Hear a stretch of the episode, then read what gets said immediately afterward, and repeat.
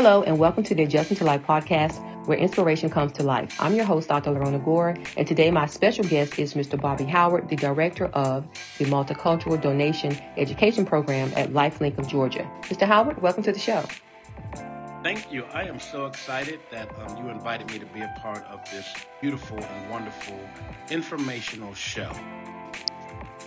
Well, I am so excited to get started. You know, when I started this podcast, I knew that I wanted to have you as a guest because you have a story that just gets better with time. And the reason I say that is because you are celebrating your 28th year as a kidney transplant recipient. So if you could just take us back to that time that you started experiencing kidney failure or what was life like for you at that time? Uh, thank you. And you're taking me way back and, and making me bring up some memories of of good times and good times and good times. You know, as a former running back for the Tampa Bay Buccaneers and the Green Bay Packers, once I retired and, and living life and, and truly enjoying it, you know, I decided to take a trip to Georgia to visit a brother. Um, I was in good health, good spirits. At least I thought I was. Mm-hmm. And when I came to Georgia to visit, and probably the second or third day that I was here, I noticed that I had a tremendous headache that just would not leave or just would not go away. Uh, luckily for me, my, the neighbors of my brother and sister-in-law of, was a nurse, and she took my blood pressure. My blood pressure, if my memory serves me correct, was upwards of 260 over 130, which is extremely high. And you know, I was rushed to the hospital and was diagnosed with end-stage renal disease. Basically, that my kidneys had failed, and that I needed to be placed on the transplant waiting list some devastating news to me. But as I thought back, you know, back in 1977, when I was a little guy, my mother had a kidney transplant. Unfortunately, she only lived a year after receiving that transplant. So I had some knowledge of dialysis and kidney failure, but not a whole lot. Uh, the surprising and shocking thing for me was, is that over time, I thought that if you were diagnosed with kidney failure, that you could get a kidney right away the next day, and was surprisingly told that that's not how it worked. That I had to start dialysis, I had to be placed on a list, which was very traumatic for me. And you know, going through that whole process of dialysis, and and you know, you really had to, or I had to really lean on the strength. And that strength at that time was God because I had no control of where my life was headed and I didn't know where it was headed. So in my strength and prayer and having people pray for me. And I do remember one day I was sitting there and I said to myself, I said, Lord, if you bless me and love me and and confine and bless someone else, to be able to donate a kidney to me, then I will do everything in my power to assure or try to make sure that others don't have to go through what I am going through. And that was my prayer. Maybe about two weeks later, I got a transplant. And sometimes, you know, when you pray and, and we want answers right away, those answers and those prayers don't come right away because it's not in our time because we really don't have control. And so going through that, it transformed me as a person. It transformed me as a human being. I look at life in the sense now that back then life was truly about Bobby Howard. Mm-hmm. That now since I've had my transplant, I am just a small piece of the puzzle is that I am here to live a purposeful life. And that's my purpose now. My purposeful life that I live today is to help those who are less fortunate and who really need the answers and guidance and and sometimes it's just a smile to get through their day and to get through life. Absolutely. In a nutshell, that's kind of what I went through and where it has brought me today. Okay. Now, if you could just share, I know you said that whenever you were diagnosed, it was um, you were diagnosed with end stage kidney failure. Were there any type of symptoms that you had prior to, or you just thought, you know, everything was normal? Were there any signs that you could think of that was, you know, as far as your, um, when it comes to the urinary system, were there any changes that you experienced? Yes, there were quite a few changes, but uh, um, I just didn't know when I was going through those changes. I just thought it was a part of of life and the cycle of life. You know, I remember at that time I was playing baseball and got hit. Um, the ball hit me in the shin, and my leg was swollen and my ankle was swollen, and it stayed swollen for about a month. and I just chalked that up to to to um, to that injury and that ball hitting my leg. But I found out afterwards that what it was, I was retaining fluid. And that's one of the signs of kidney problems or kidney failure, um, um, so to speak. Um, I knew when I went to the bathroom to urinate, I had a lot of foam. In, in, in, you know, when I went to the restroom, and I knew afterward was that was a sign that my body was releasing too much protein was coming out of, of my kidneys weren't filtering the way they should have been filtering. I had night sweats, um, you know, being in the summertime and just thought those were normal things.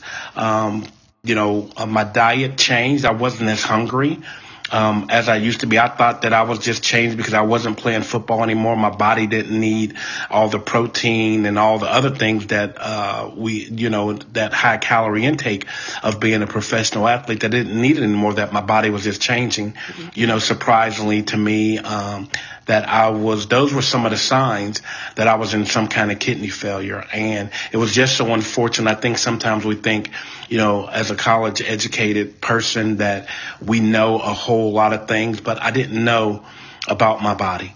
Right, right.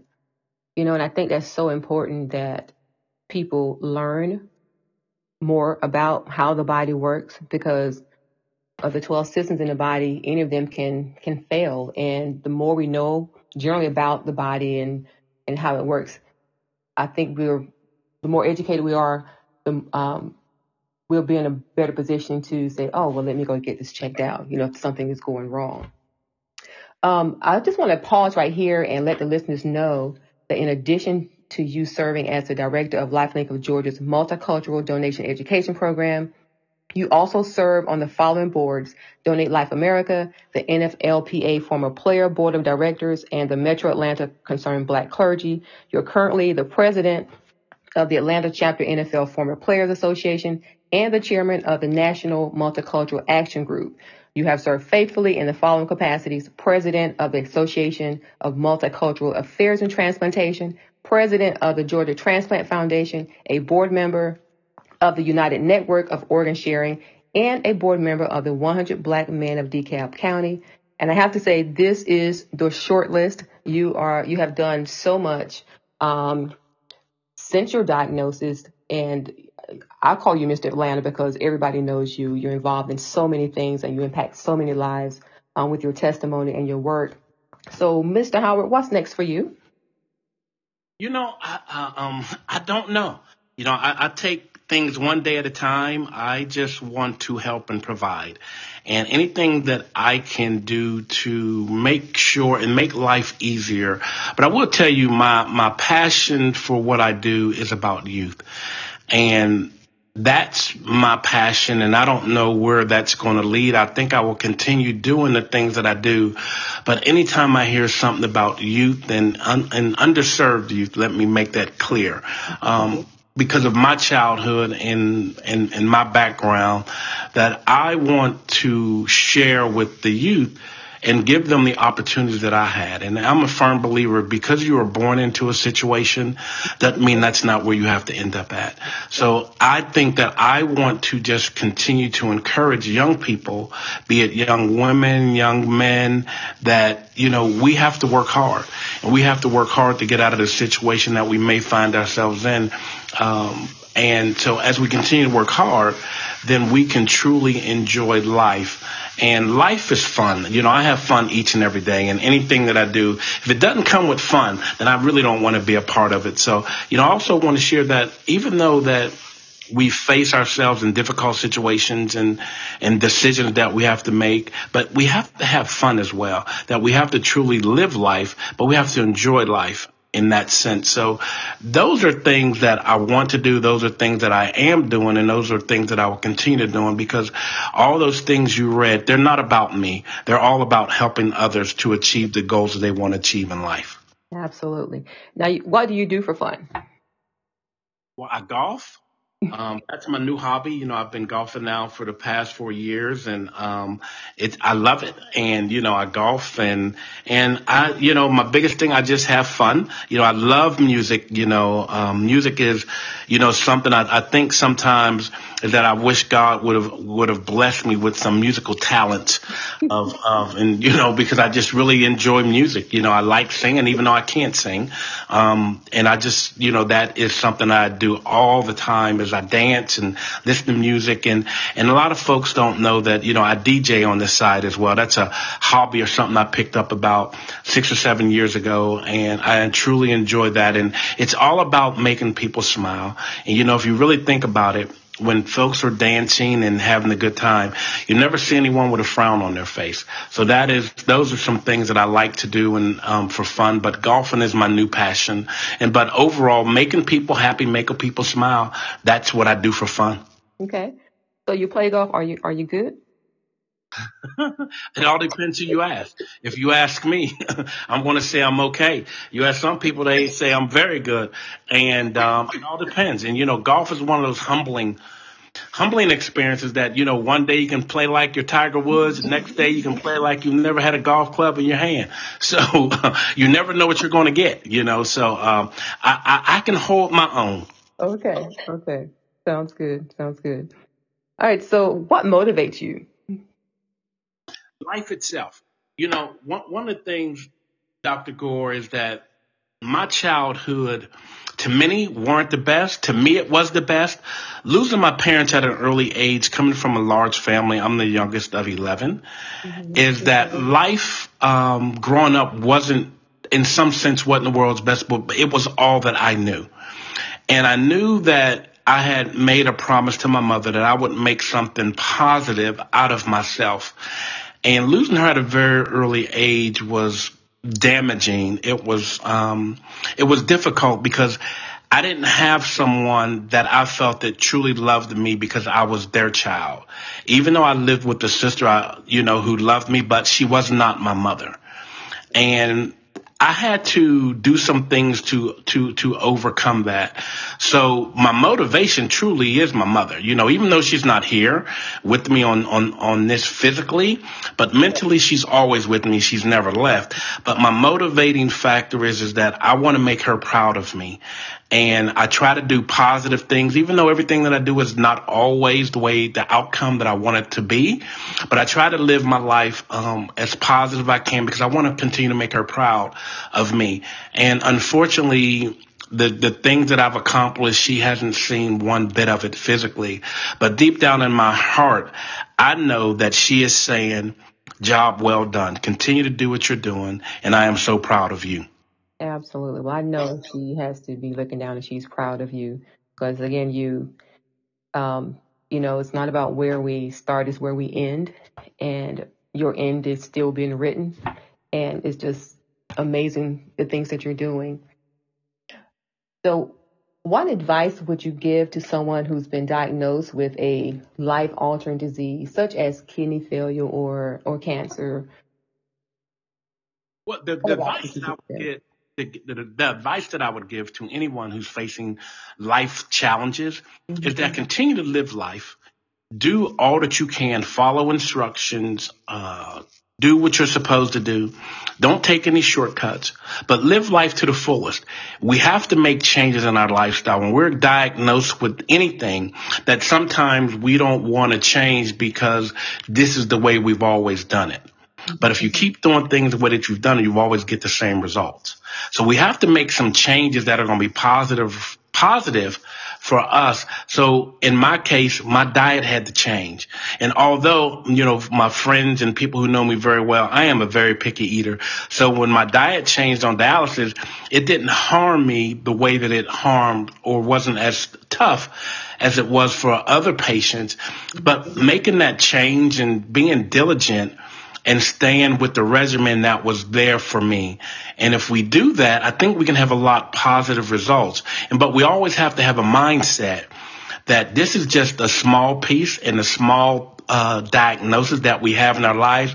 We have to have a positive, upbeat attitude. We have to beat it and not let it beat us. Absolutely. And I want I want to get back to the fact that you're celebrating your 28th year as a kidney transplant recipient. And what is the typical uh, life expectancy for someone who receives a kidney transplant? Well, the, uh, according to the experts, They they what they say is that a kidney that you get from a deceased donor um, should go from seven to ten years. For me, in these 28 years that I've had my transplant, there's not been a day that I've missed taking my medication. You know, now, am I consistent about the time? No. But I make sure I get my medication in. Uh, it's in that time frame and the window that I should take it. Uh, I don't have a, a regiment diet that I follow. Um, you know, I don't take anything over the counter unless my physician or my uh, transplant team says it's okay for me to take. Mm-hmm. Always upbeat and I'm always on top of what's going on with my body. If there's something not right that I feel, I make a phone call. I don't try to self diagnose. And I think those have been the things that have been very helpful and that has allowed me to have this kidney for 28 years. And, you know, it's been the best 28 years of my 58 that I've been on this earth because it's transformed me and changed me as a human being and as a person. It's transformed me to really pay attention to who I am as a person, what I put into my body, and who I around who I allow around me to be a good circle of friends that I have.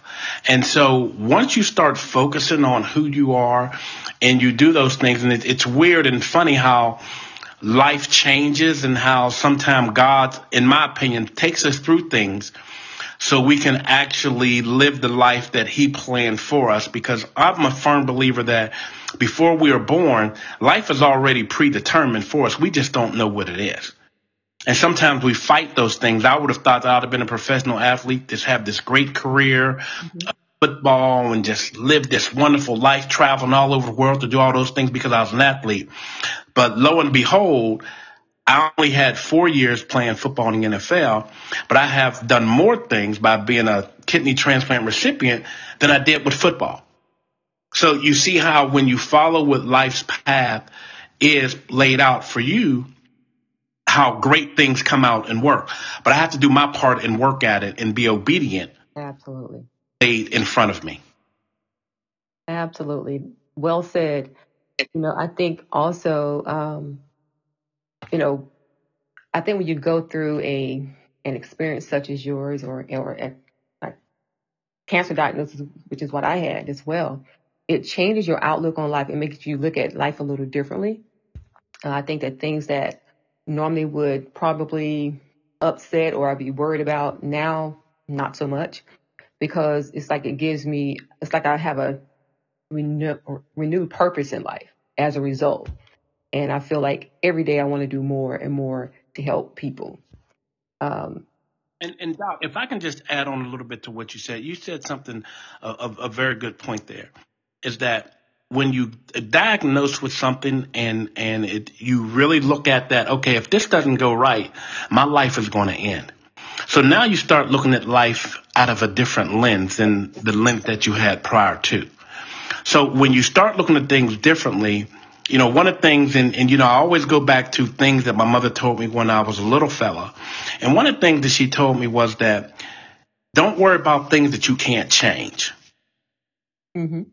And when you don't do that, you'll see that you'll see life in a different different perspective. Then another thing my mother always would used to tell me is when I would come home and say, "Mom, the coach did this or the teacher did this," and she'd say, "Just look in the mirror."